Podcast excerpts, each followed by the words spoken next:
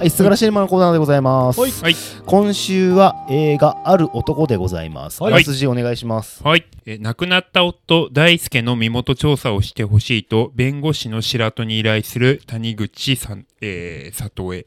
うんえ大輔の兄から彼女は夫が素性をあ偽っていたことを聞く。え早速調査に乗り出してい、乗り出した白戸は、うん大輔の正体とその理由に迫っていくね、はい、えー札幌近郊では、えーはいユナイテッドシネマとシネマフロンティアも上映してるかな？そうですね。やります、うん。はい、まず各メンバーが1分ごとでネタバレなしの映画感想を話してその後ザックバランにネタバレありで話していきますので、はい。はい。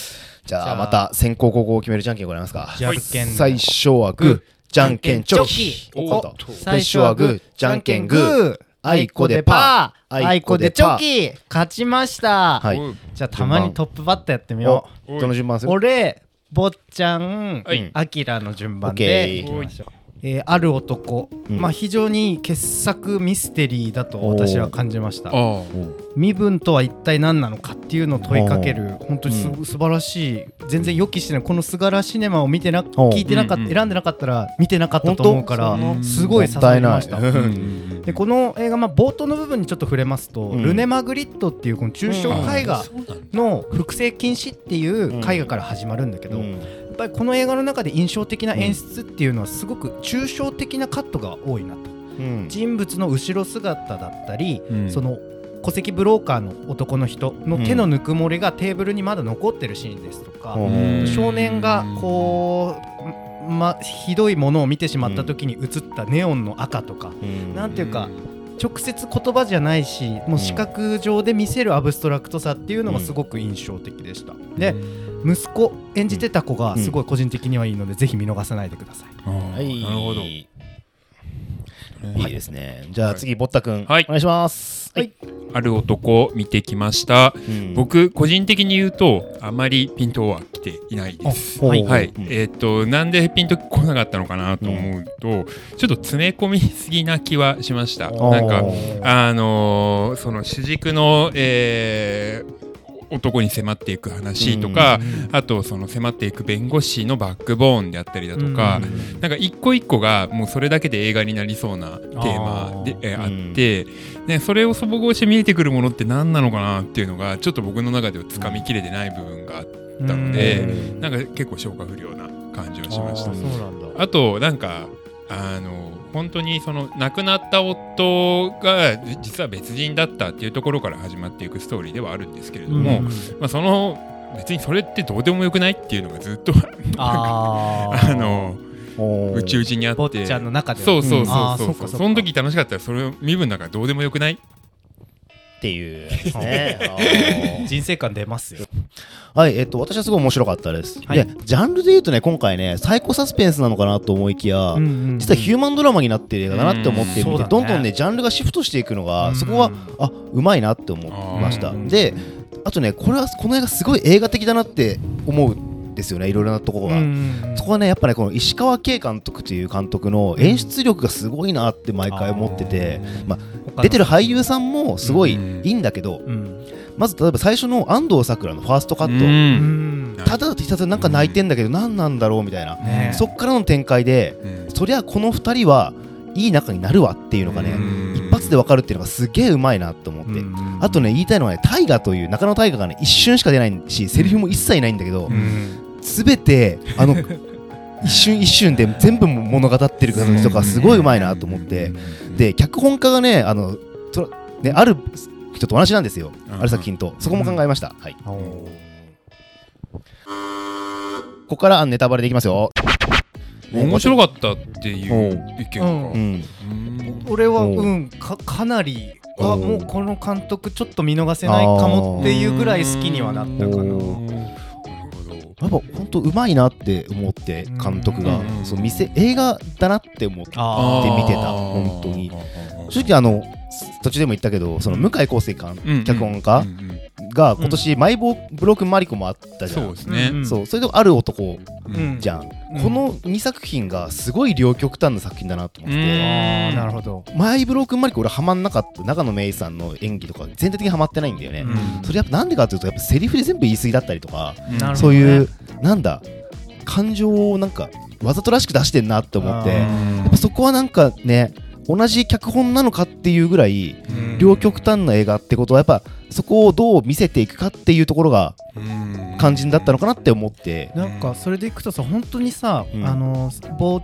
最初の方でその、安藤サクラとうん。久保田正孝だっけ、うん。があのそば食うそばっていうかなんか飯食って、うん。まあちょっとずつその過去について話すみたいなうん。時とかもあれすごい異様な長回しなんだよね。長かった。じっくりじっくりじっくりっていうその、ちょっと噛んでましたしねなんかうんそうそうそうそうそう。うわこれ生かすんだっていうのもあったし、うん。確かあの長回しのシーンって後半にも出てくるんだよね、うん。だからなんかそのすごいいろんな演出パターンをぶち込んできやがるっていうのがうん個人的にはそういうのが好きだから、あ今度はこの手手の跡がほわって消えるやつにしたんだみたいなのとかいきなり冒頭のあの絵で見せるのとかうん。えこれ絶対なんかただのこういう人探し系身分偽ってましたの終わり方じゃないなっていう不穏さがうん。すごい良かったね。うん。見せ方が本当うまかった。なんか話はすごいシンプルだなと思って。シンプルです。そう多分ね本当サイコサスペンスにしたらね多分面白くないとうん俺は思う、うん。これだけの話だったら、うん。ただ本当そんなどうでもいいじゃんってなっちゃうと思うんだけど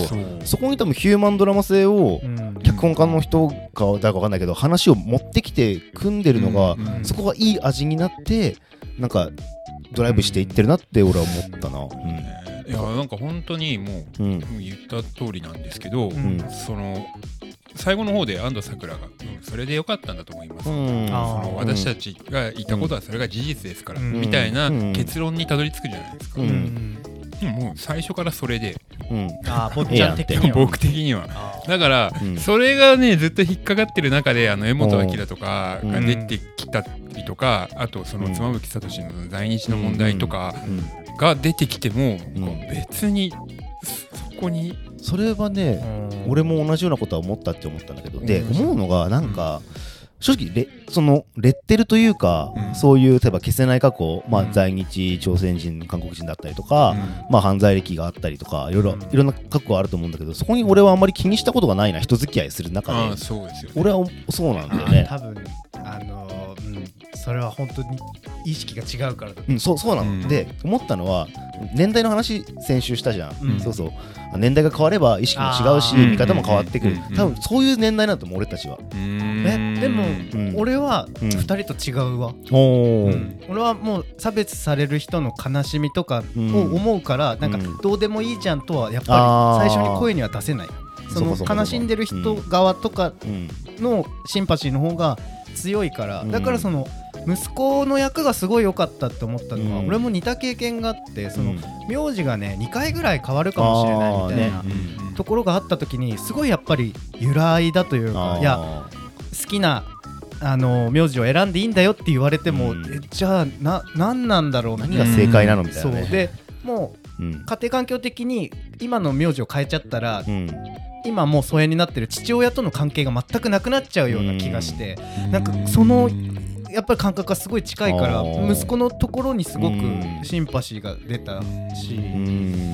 なんかそうだね、うん。俺は、うん、そうだね。二人とそのちょっと違うかもしれない。うん。俺が思ったその在日とかそういったところに関してはなんか徐々に薄れてきてはいるなと思う、うん。でもね。そう。うん。何なんでしょうね、うん。なんかそのその人を表すものっていうのがどんどんどんどんこう分かんなくなってきてるい世の中じゃないですか。説明しにくくない？うーん。説明する期間もないしね。分かんないし、俺もだって。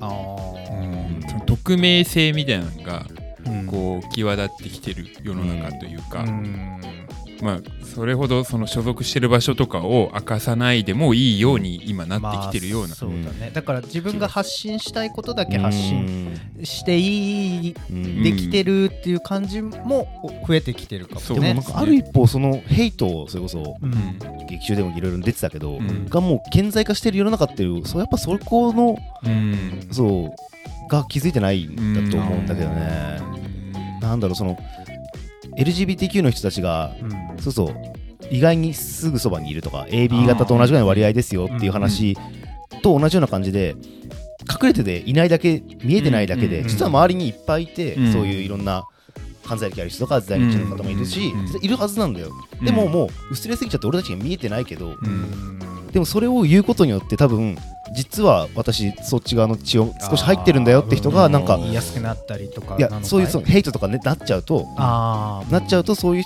そういうね暴言とかが出てる中で、ううんわーなんか怖いっていうあことになるんじゃないかなと思ってなんかうーん。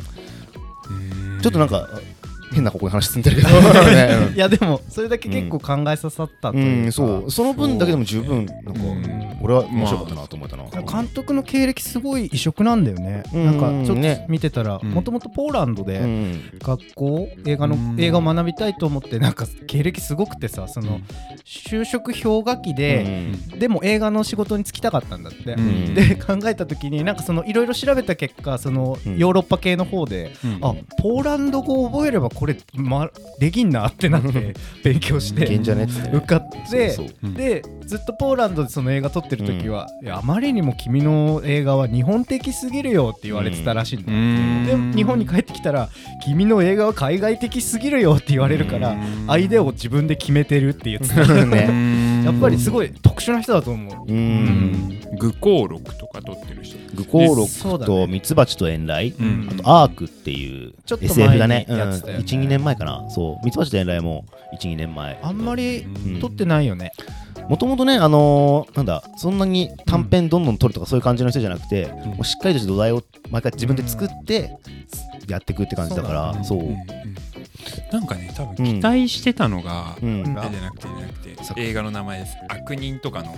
あリー。リサイル。うん。リー監督リー監督、リー監督とかのぐらいのなんかあの重重厚なものを期待して見に行ったんですよね僕はね。いやほんとなんかうん。や喋ってて面白いんだけど、うん。俺悪人見て原作も読んでるぐらい好きなんだけど、うん。映画は全然重厚じゃないと思ったの。ああそうです。か。なんかだからほんと好みって分かれるね。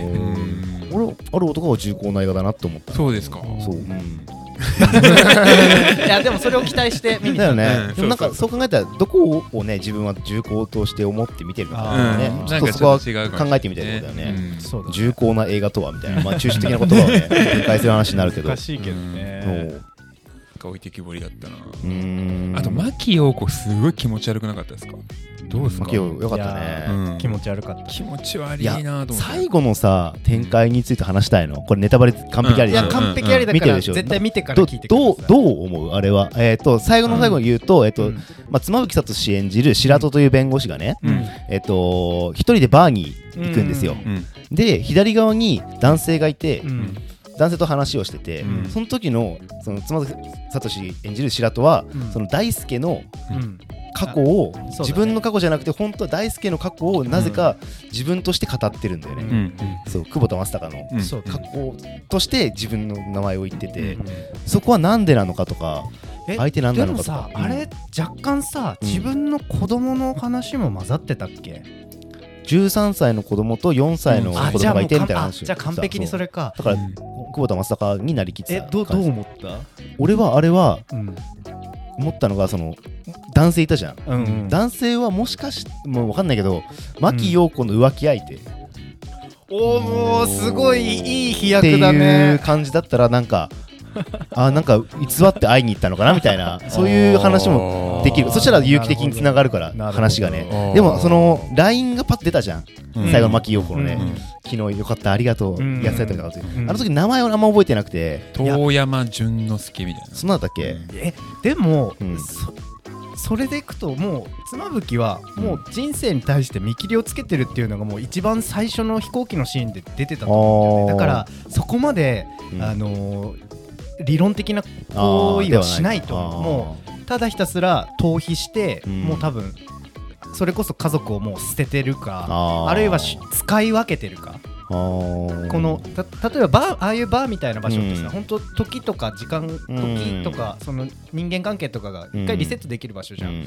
あそういう場所でああいうここう身分偽るっていう行為を覚えたのか、うん。本当にもう全部を捨て去った後なのか、ううんーっていうラストが、ううんわってなったけれど、うん、どうだろう。なんか誰にでもなれるよみたいな話なのかなと思いましたけどね。なんかそのかが語ってることがうん。事実かどうかなんて分かんないよっていうことのこがおー現れなのかなと思いましたけどね。分かんないからね。でもあのシーンがあるなしでなんかすごいうんなんか俺はあのシーンがあったことによってある男という映画がい一個あったかって気がする。まあなんかすごいその好きだそれであれなくてもうん。ね。いい十分十分。十分な感じはしますけど後半ねあの、うん。浮気の証拠みたいなの見つけてからのね。雰囲気はちょっともうちょっとおどろおどろしさがうん。いや怖いよね。ありましたけどうん。ねでもなんかねあんあ牧陽子もさ途中でさ、うん。本当に出張なのみたいなこと一言言ってたじゃん。あれもちょっとなんか引っかかるっちゃ引っかかるねそう考えるとね。なんかいや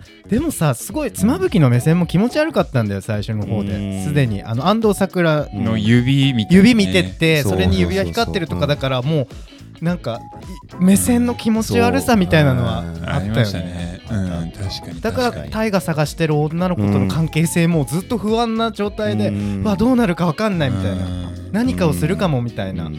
それがあったから多分もう終わってんだなこの人はって。はい、じゃあ、えー、と来週何を見るかっはい。て話なんですけども、ででんえー一人ずつ紹介していきますか。はい、おちゃはい。んお願いします。おふちゃんおすすめ、えーグリーンナイトが見たいです。はい、なんで、A24 だよ。のうなんかダークファンタジー。ダークファンタジーは見るでしょじゃん。僕は、えー今公開中の宮松と山下。あのまあ主演香川照之なんですけどなんか予告編見てもちょっとよくわかってないんですけど監督が3人いるうん。なんか、えー映像集団5月っていうなんかそういう集団みたいで、まあ、面白そうだからですね。すいませんで香川照之もね、あのスキャンダルというかね、まあ、うんうんちょっとね、ダメな感じになっててう、んうんうん PR も全くされてないからね。そうですね。じゃあ私がね、えっとやるのはですね、えーはい3週連続、すずめの戸締まりと。あのー、早くじゃんけん勝ってくれませんか？じゃんけん勝ってもこれさでもじゃんけんあ勝ってもランダムなんだよねそうそうそう。そうそうそうだから、じゃんけんちょっとねうん、うん。運だねまあ運で。じゃあ、最初はグー。じゃんけんぽいチョキおお勝った。った。いやースズメ見たいからお願い。スズメ。頼む。頼む。頼む頼むマジで。はい、すずめの戸締まり。おおついーに、ついにすずめの戸締まり来ましたよ。おー。どうなることやら。おーすげえ。ついに 3, 早く三三度目の正直。見たかったんだよ。じゃあ来週はすずめの戸締まりです。はい。はい、お願いします